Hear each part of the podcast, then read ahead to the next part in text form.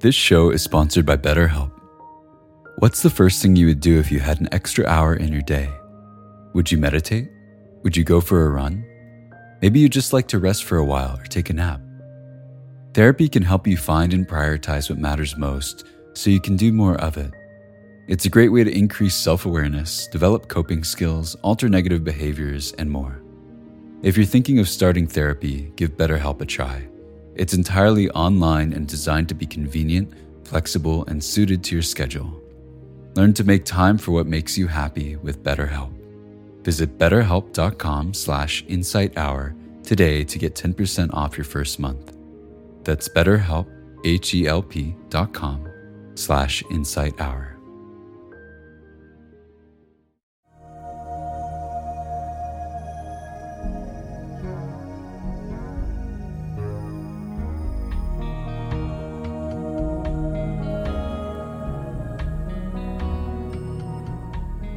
Welcome to the Joseph Goldstein Insight Hour.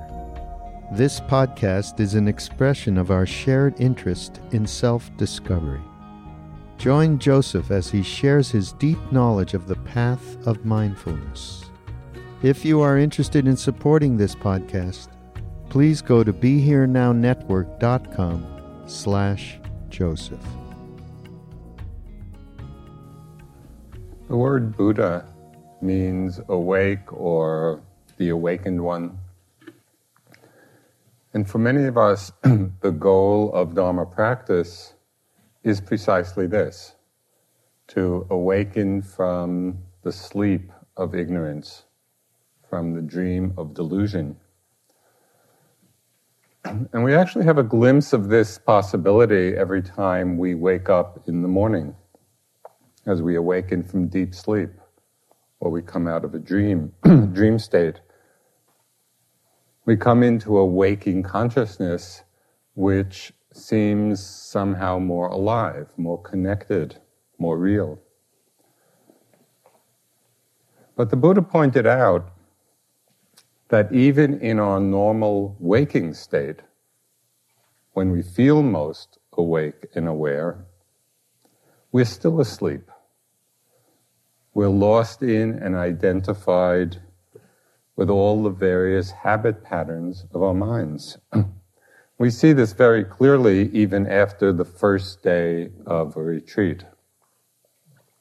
I'm sure you've noticed how often the mind hops on trains of association, gets lost in thought, memories, judgments, reactions, plans, desires, or simply a stream of random thoughts which carry us away again and again.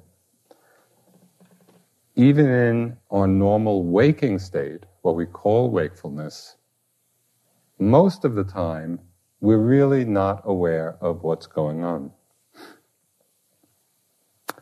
In Tibetan Buddhism, there's a particular state mentioned that with a proper understanding very much lends itself to liberation,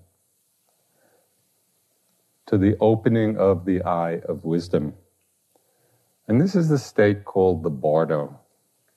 You know, we're perhaps most familiar with it in the teachings of the Tibetan Book of the Dead, you know, where there's a very detailed description of what happens in the time between one life and the next.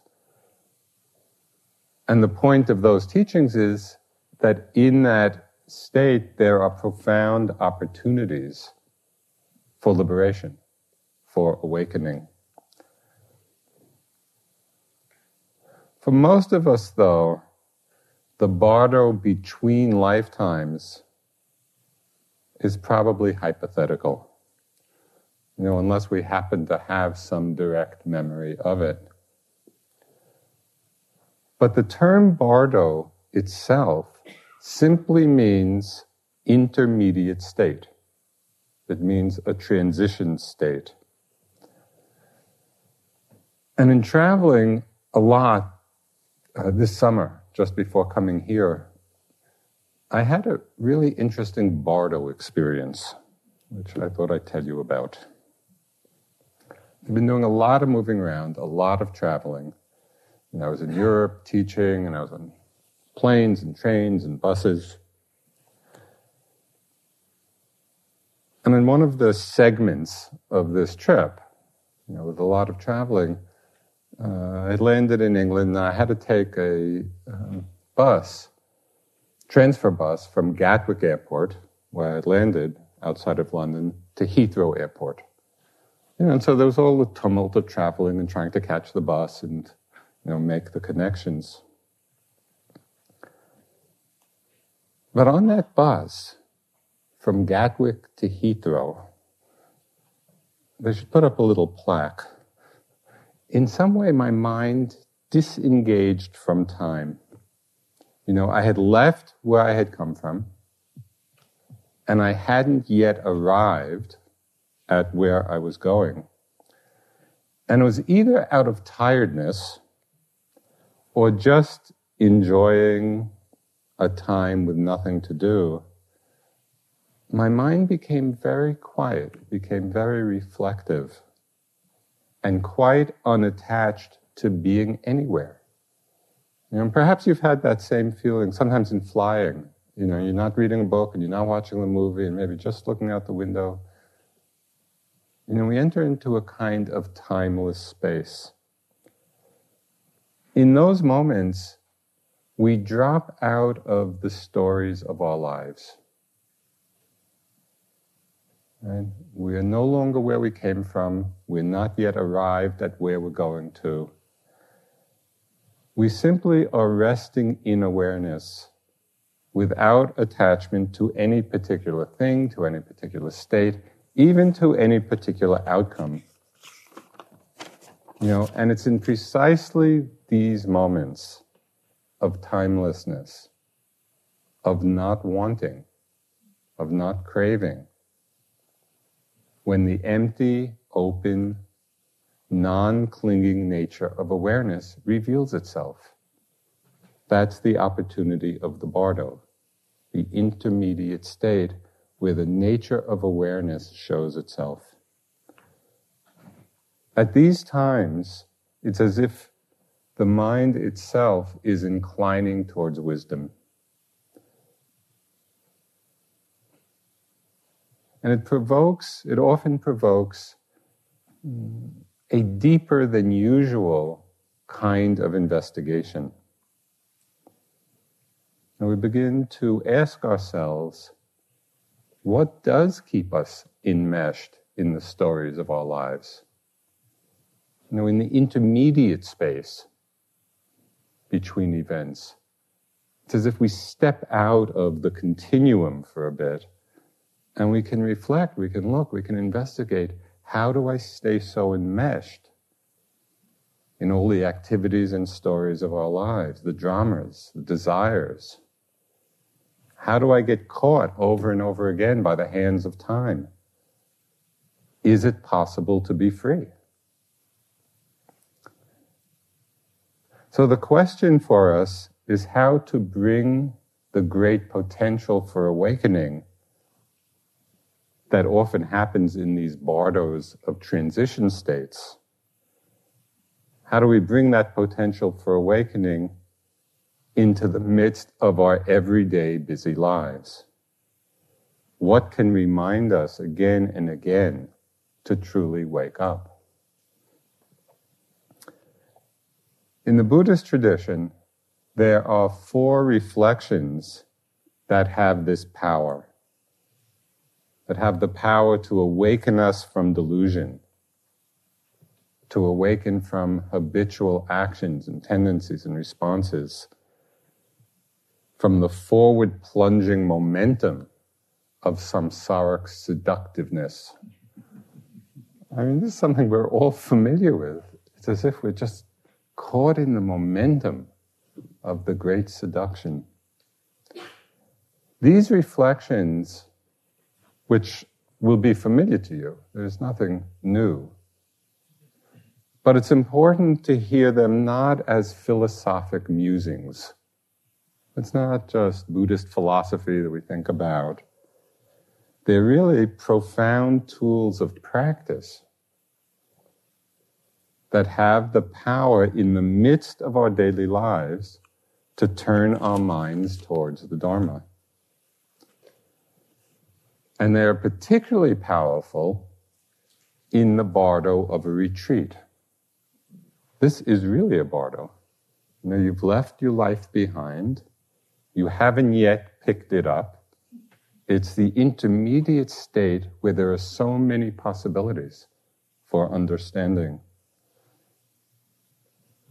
If we consider these four reflections during this time when our minds and hearts are so open, they really enter into our mind stream. They can influence our mind stream, sowing the seeds of remembrance throughout our lives when we are more engaged in activities. So the first of these reflections is a reflection on the preciousness of our human birth. How many times have you heard this? Probably, for those of you who are experienced meditators, probably many times. But how often do we really reflect on it? How often do we really take the deep meaning of it? The Buddha had such a vast vision of the universe. You know, so many different realms of existence, you know, higher ones and lower ones, countless world systems, immeasurable expanses of space and time. The Buddhist worldview is, is huge. You know, lives without beginning. And he taught how difficult and rare it is to have a human birth in this vast scope of the universe. Taking birth as a human is difficult, it's rare, it's precious. He said it's like arriving at a great treasure island where every possible happiness and the highest good is attainable, is achievable. I mean, it's an amazing opportunity when we reflect on it. It's just normally we're so caught up in our lives, we don't stop to appreciate the possibilities that this precious human birth offers. You know, as humans, as we know, there's just that right mix of happiness and suffering that reminds us to wake up. The heaven realms are a little too happy. The lower realms, a little too much suffering. Here, it's just right. You know, enough ease so that we actually can pay attention, and enough suffering to keep poking us to look. So when we have the great good fortune of having the time, the interest, the motivation, you know, for spiritual practice, for a spiritual investigation, can we see and appreciate these circumstances as a great gift? It's really a tremendous blessing in our lives, and not take them for granted or think that these conditions will always be there. It's a precious human birth. It's precious, it's rare.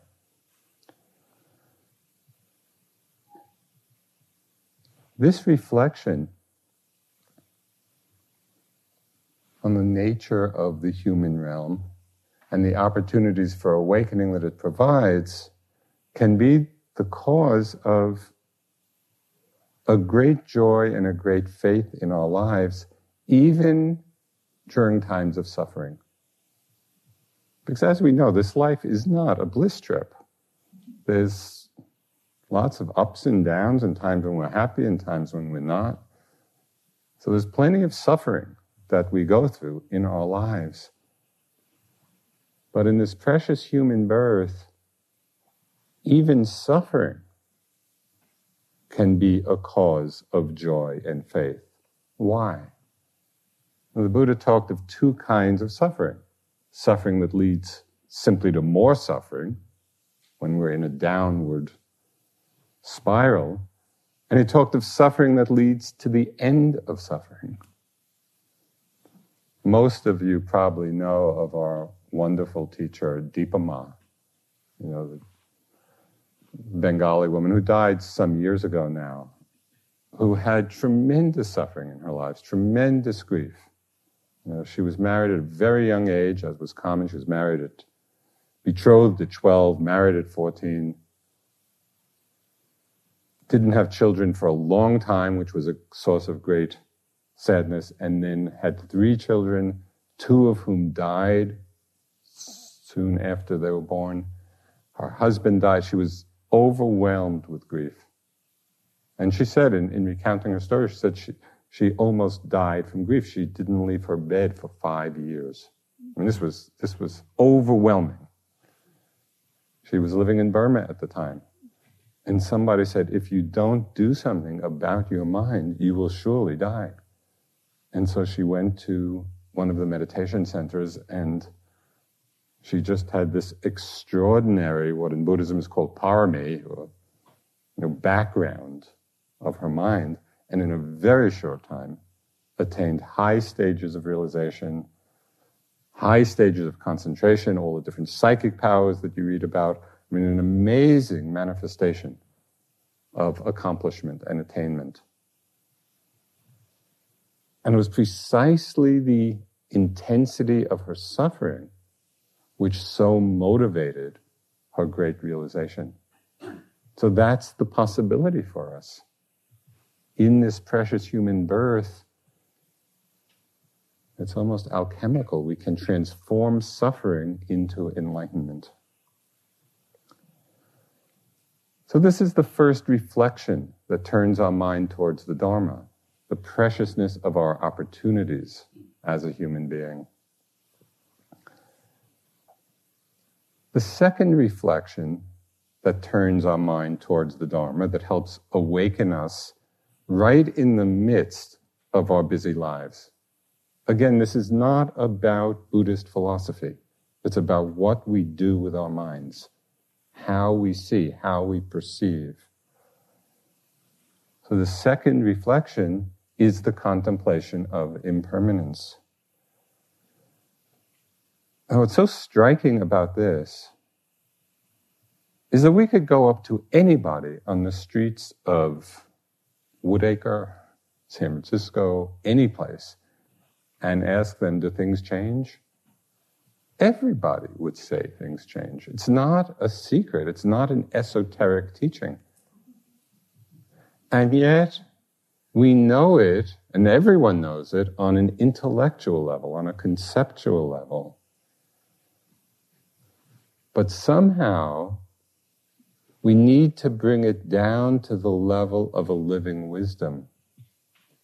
It's not enough just, oh yes, everything changes. This reflection as one that turns the mind towards the Dharma requires something more. It requires a deep looking into and seeing directly, you know, intimately, the truth of change. There was a student of Suzuki Roshi, who, as you know, was the founder of the San Francisco Zen Center.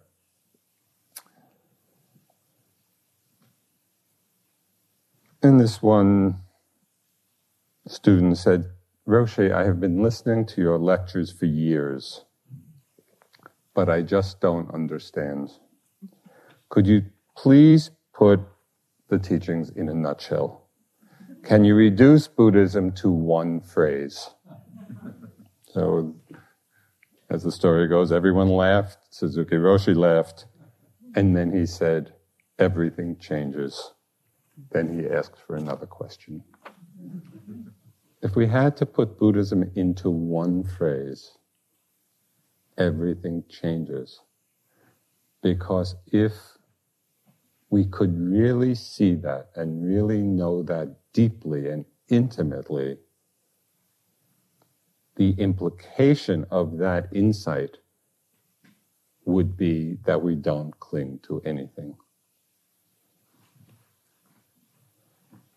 The most basic principle in Buddhism is that all things arise out of conditions, that things happen because the appropriate conditions for their arising are there, and that these conditions are always changing. Now, so many times we've seen or know people who are living peaceful, stable, comfortable lives, and then in one moment, something can happen, something can change, and everything is turned upside down. Now, it might be a natural disaster. It might be an earthquake or a flood or a fire. It could be a random act of violence. Could be a war. Could be a disease. None of us are exempt from these changes. You know, we think because our lives are stable and relatively comfortable at any particular time, we just assume that it will go on like that because we have not contemplated deeply and clearly the great truth of change.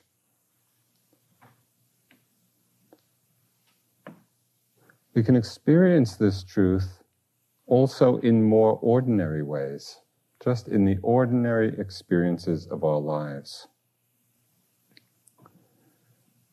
And when we're paying close attention, when we're not distracted, we see that in every moment things are disappearing and new things are arising. It's not only each day or in each hour, but in every single moment. Something arises and passes, arises and passes. It's like water flowing over a waterfall. So if you can remember between now and the end of the talk, at the end of the talk, when you go out, you know, and you begin walking,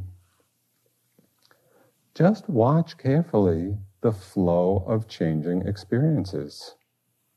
You know, the flow of changing sights and sounds, and the touch of the air on your skin, and the sensations of movement, you know, as you walk, and the different thoughts that come and go, and the mood that you might be in. Just the very ordinary flow of events that are happening all the time when our attention is keen, when we're really paying attention carefully. This truth of change, of momentary change, becomes so obvious and so vivid. Notice what happens to each of these experiences as they arise. Do they last even more than a moment? The problem is that the truth of this is so ordinary that we mostly have stopped paying attention to it. It's not that it's hard to see. It's just the nature of everything that happens. But because it's so ordinary, we're not understanding it. We're not seeing it. And so we stay caught in our attachments, in our desires. When we don't pay attention to this truth of change, we really miss the opportunity to practice the mind of relinquishment, the mind of letting go. Ajahn Chah expressed this so well, you know, the great Thai forest master. He said, if you let go a little, you will have a little peace.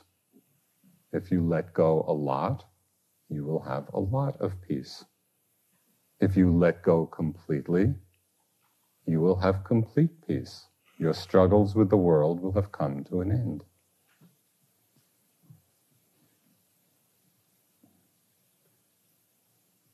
It's not complicated. It's not easy to do because of our habituated responses of mind, but it's not complicated. And so this is the second reflection that turns our mind towards the Dharma, right in the midst of our ordinary lives, our ordinary daily lives.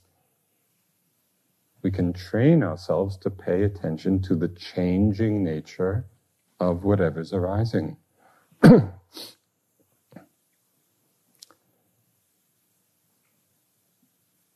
Some careful observations of other obvious truths also has the power to jolt us out of perhaps our usual sense of complacency, out of our deeply rooted habit patterns of clinging. A simple and profound reflection, something we all know, but perhaps rarely give sustained attention to, is the fact that the end of birth is death. Our lives are only getting shorter and shorter. That's the direction it's going in. We seem to notice this more as we get older. You know, it becomes more and more obvious. But it's equally true of all of us. The end of birth is death, inevitably. This is just what's happening. But until we're facing it directly for ourselves, often our awareness of death or our contemplation of death, it's often about other people. You know, it's other people who seem to be dying, and we don't make the connection. We need to turn that reflection back onto our own lives, our own experience. And we don't often consider our own deaths, and in our culture in particular, you know, it's considered a little morbid. You know, why would you want to think about your death? And yet from the Buddhist perspective, it's a reflection that liberates the heart and mind. The Buddha suggested thinking about it every single day. So just as an exercise, you know, at some point, imagine yourselves on your deathbed. And since, you know, for right now it is in our imagination, you know, we can give ourselves a little comfort and let it be a nice, comfortable deathbed. You know, bed, soft pillow, nice mattress. But we're dying. You know, so just imagine that. You know, the senses are getting weak. There's probably discomfort or pain in the body. Maybe the mind is getting a little confused, not alert. Just imagine what it would be like. Okay, this dying process is happening. And right at that time, as you're imagining that, as you're visualizing that, what is it that we're most holding on to? What is it that we don't want to let go of? Can we practice simply allowing, letting be, whatever the process is?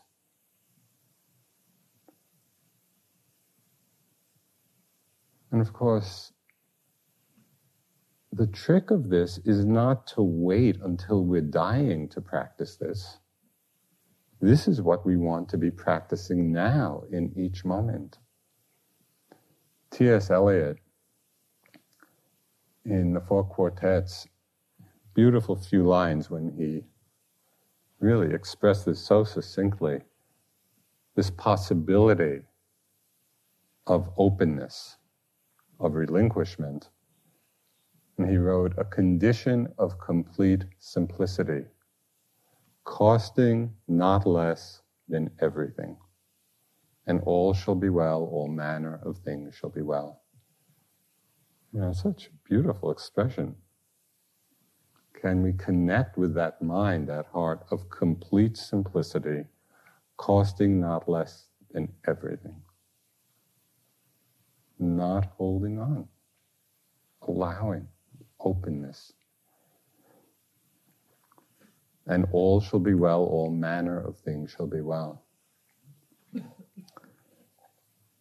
So as we reflect on this truth of impermanence, and again, as a reminder, it's not an intellectual reflection.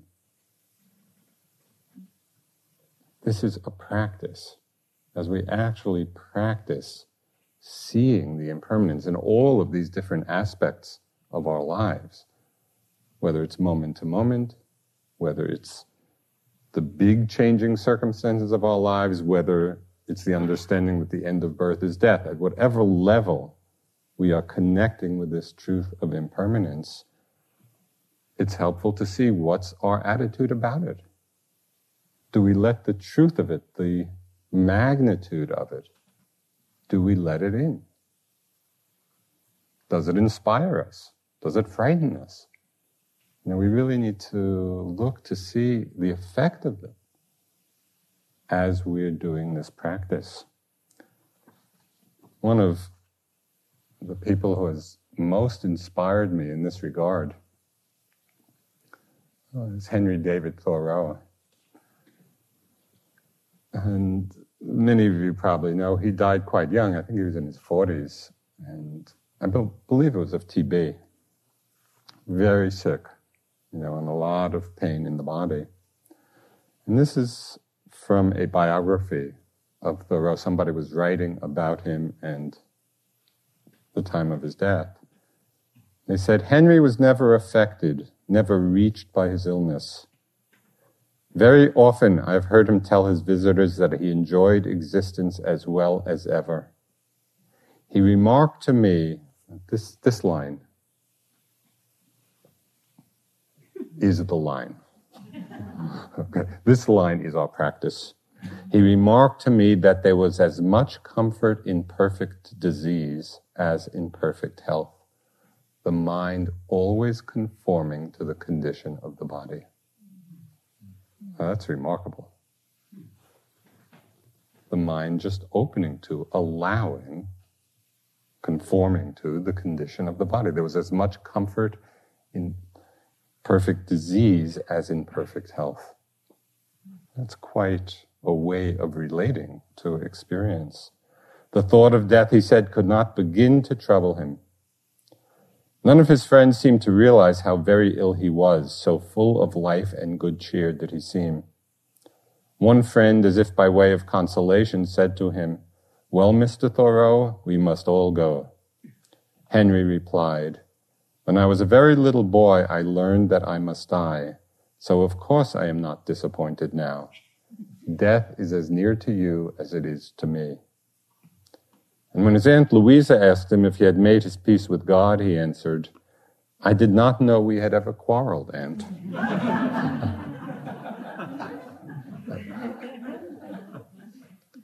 It's quite amazing, the possibilities, you know, and, and this is our practice. This is precisely the kind of attitude, the kind of understanding that we're cultivating right here on retreat, moment to moment, with our experience.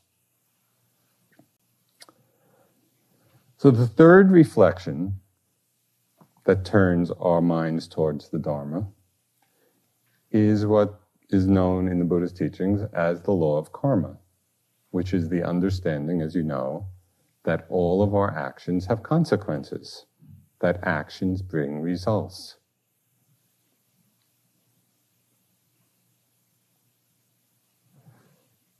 There are two parts of this reflection that we sometimes miss. And we all live our lives knowing on some level that actions bring results. That's why we do things. You know, we do things because we're expecting a certain result. But what we don't often understand is, from the Buddhist point of view, it's not just that an action brings the immediate visible result, you know, in the near future. The Buddha is saying that each of our actions brings many, many, many kinds of results over time. You know, and so we may do something now, and it bears a karmic, karmic fruit perhaps in years. You know, or in the Buddhist scheme of things, maybe even over lifetimes. So when we hear actions bring results, we need to understand that in a very expanded way. And the second piece that sometimes we overlook, and the Buddha made this very important clarification, and it's a clarification which is really makes possible, you know, our own happiness and peace in the world. And that is that what most completely determines the result of an action is not the action itself, but the motivation behind it. So the Buddha is pointing to the overarching importance of motivation. In one teaching, it says everything rests on the tip of motivation. And the Dalai Lama was speaking about this. He said something that was so un-American. He said, the true value of an action is not measured by its success or failure, but by the motivation behind it. You know, mostly in our society, we measure the success of an action. You know, did it succeed or did it fail? You know, that's how we measure the value of it. And from the Dalai Lama's perspective or Buddhist understanding, the success or failure is much less important than the quality of the motivation of the action.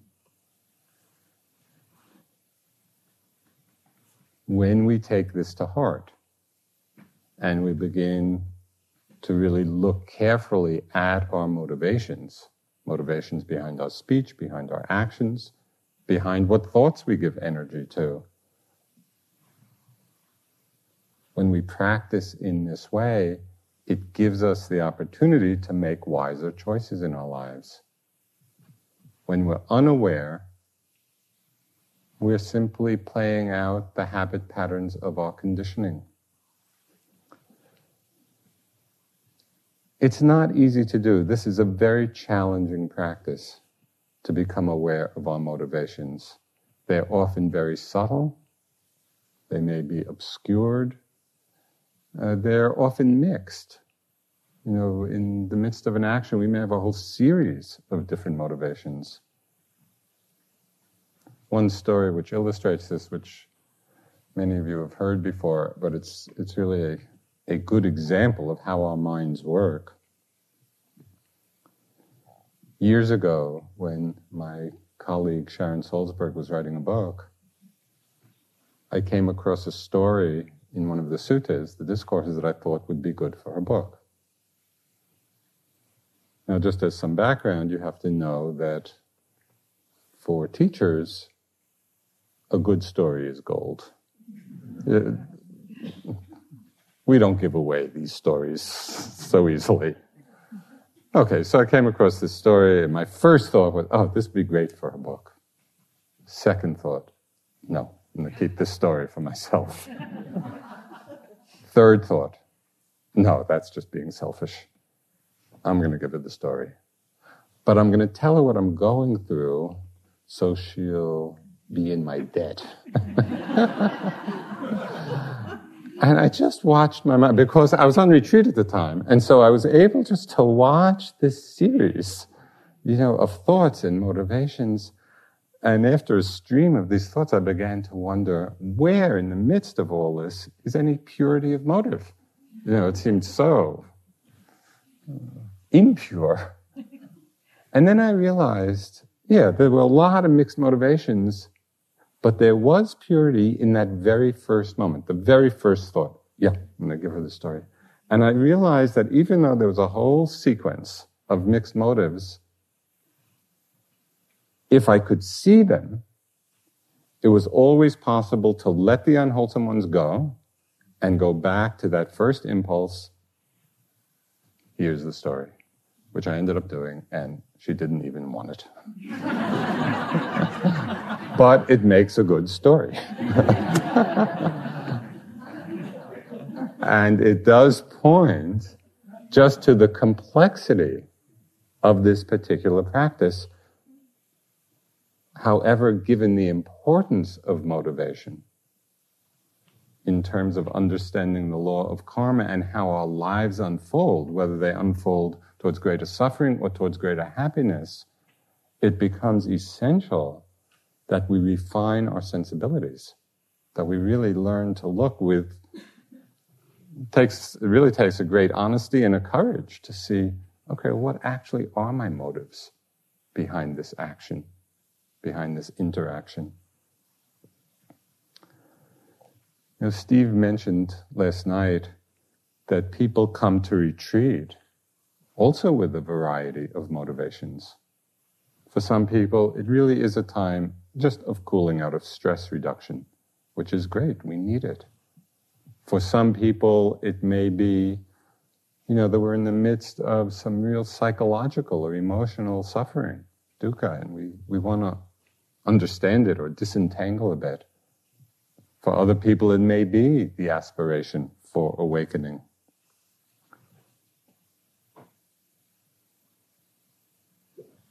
What is transforming is the understanding that no matter what our individual motivation may be, and they may all be different, all of them can be held in the larger context that we're not practicing for ourselves alone.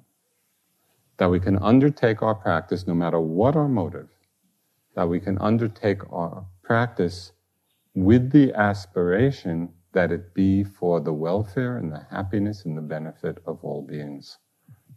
So we take our individual motivation and put it into this very large and ennobling context. Yes, I'm doing this work for whatever reason, for the welfare, for the benefit, for the happiness of all beings. And this motivation in Buddhism is called bodhicitta. Literally means the awakened heart.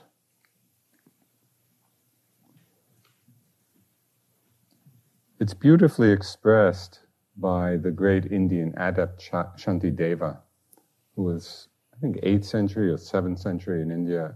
Uh, and he's, he's a great inspiration for His Holiness the Dalai Lama. And one of his great works is A Guide to a Bodhisattva's Way of Life. So it's a guide to living an enlightened life with this aspiration of bodhicitta. So this is a few lines from what is called the seven-branched prayer, and it expresses this aspiration.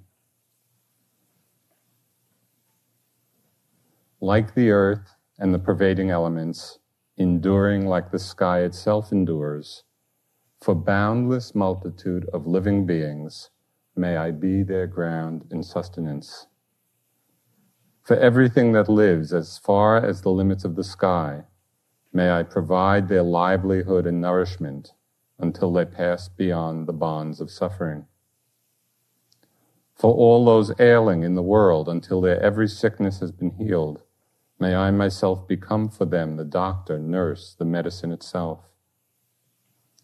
Raining down a flood of food and drink, may I dispel the ills of thirst and famine.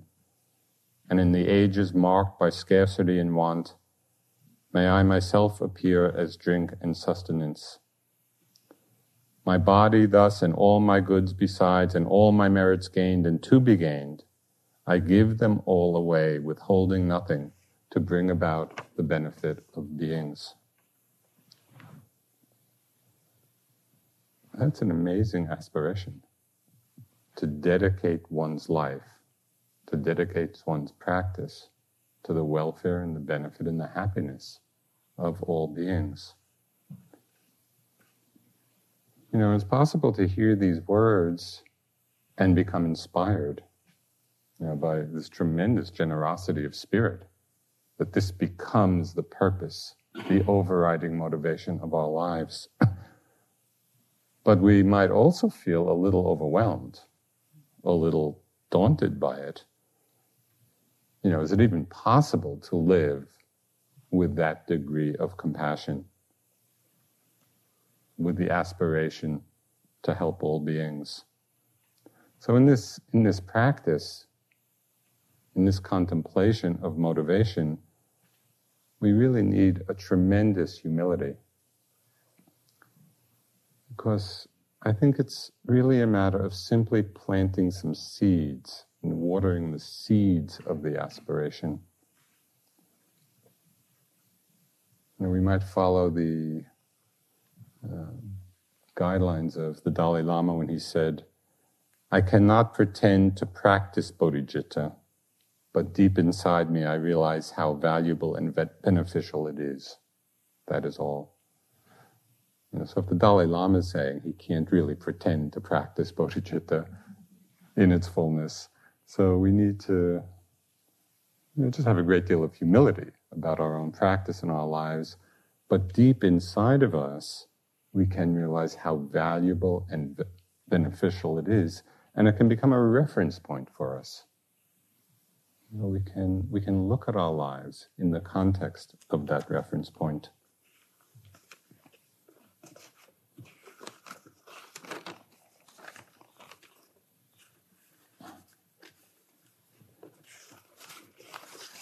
So there's the mind-changing reflection on the precious human birth. It's the reflection and the refinement of our perception of change and impermanence. There's the reflection on the law of karma and the overriding importance of motivation and understanding what our motivations are. And the fourth reflection, that in the midst of our daily lives, in the midst of the busyness of our lives, can turn our mind towards the Dharma, is the reflection on what is called the defects of samsara.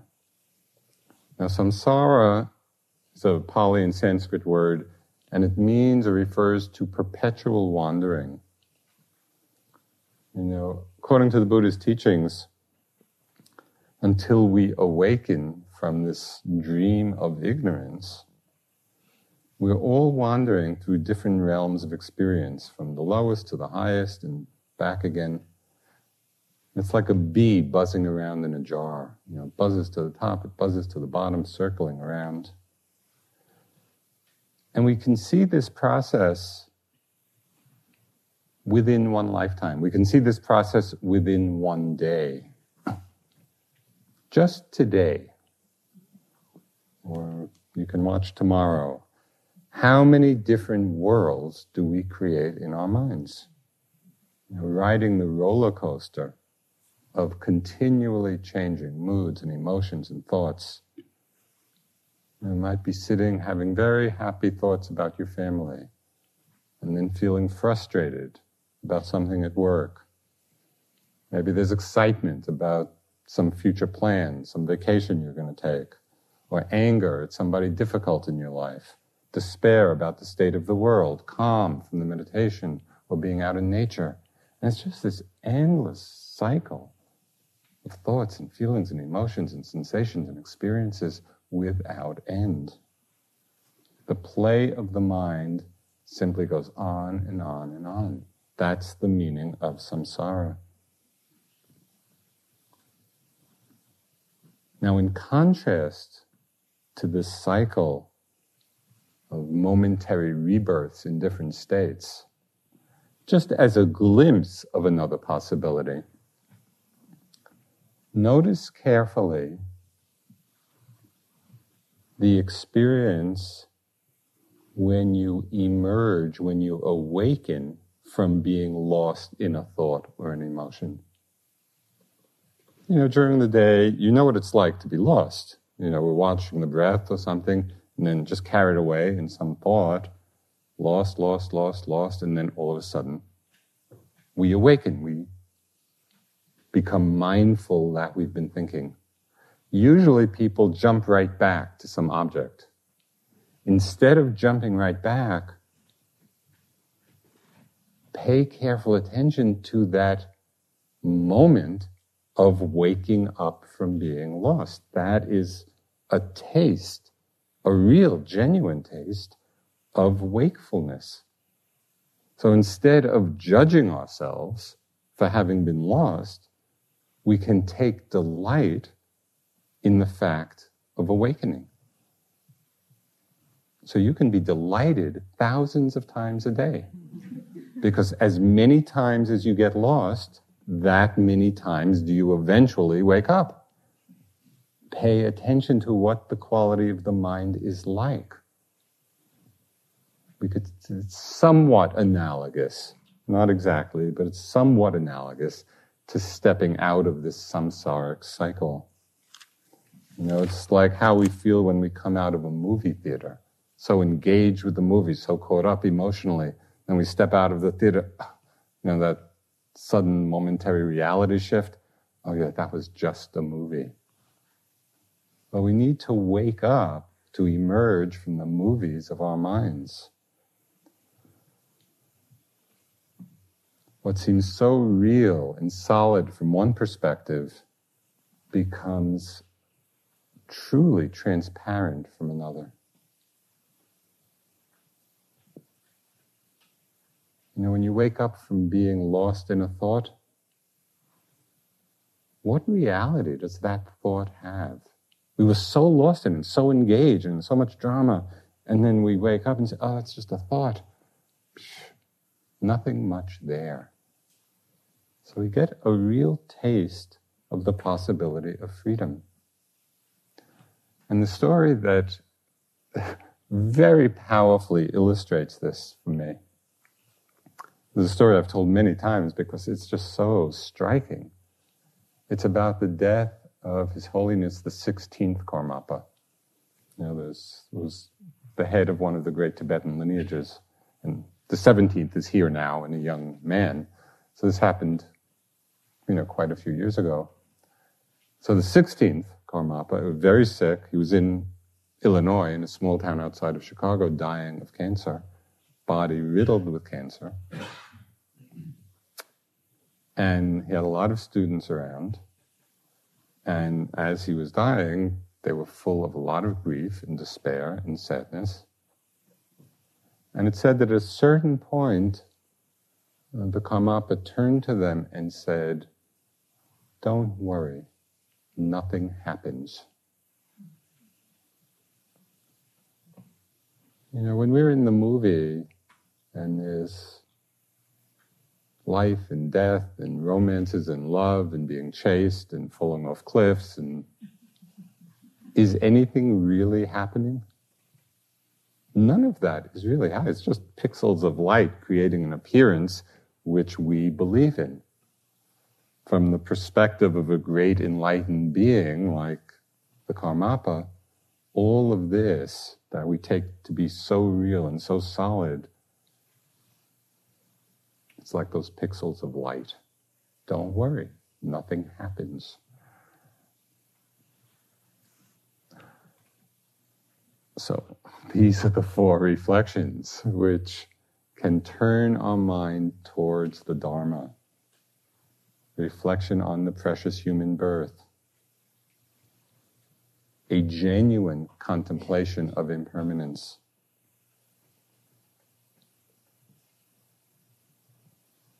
Understanding deeply the law of karma, that our actions have results, many results, over time, and that the results are determined by motivation. So highlighting the importance of understanding our own motivations behind our actions.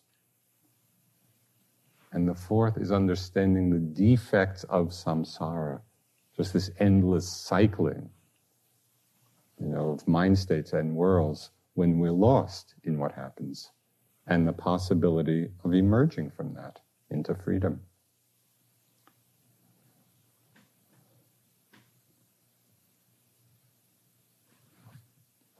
So I'd like to close with just a wonderful teaching from a great Tibetan master. His name was Patrul Rinpoche. I believe he lived just around the turn of the beginning of the twentieth century, end of the nineteenth century. And he was a vagabond monk. You know, he, so he just wandered around in the mountains of Tibet, and people didn't realize, many people didn't realize that he was this great enlightened being. Uh, but every once in a while these teachings would come forth and people would really know who he was. So this is from a teaching called Advice from Me to Myself. So this is advice Patrul Rinpoche is giving to himself. And given that he was a great realized being, we should pay attention. Listen up, old bad karma patrul, you dweller in distraction. For ages now you've been beguiled, entranced, and fooled by appearances. Are you aware of that? Are you? Right this very instant, when you're under the spell of mistaken perception, you've got to watch out. Don't let yourself get carried away by this fake and empty life. Your mind is spinning around, carrying out a lot of useless projects. It's a waste. Give it up. Thinking about the hundred plans you want to accomplish with never enough time to finish them just weighs down your mind. You're completely distracted by all these projects which never come to an end, but keep spreading out more like ripples in water. Don't be a fool. For once, just sit tight. You beat your little damaru, those little Tibetan drums, and your audience thinks it's charming to hear. You're reciting words about offering up your body, but you still haven't stopped holding it dear. All this Dharma practice equipment that seems so attractive, forget about it. Even though you don't know how to practice, just let go of everything. That's what I really want to say. If you let go of everything, everything, everything. That's the real point.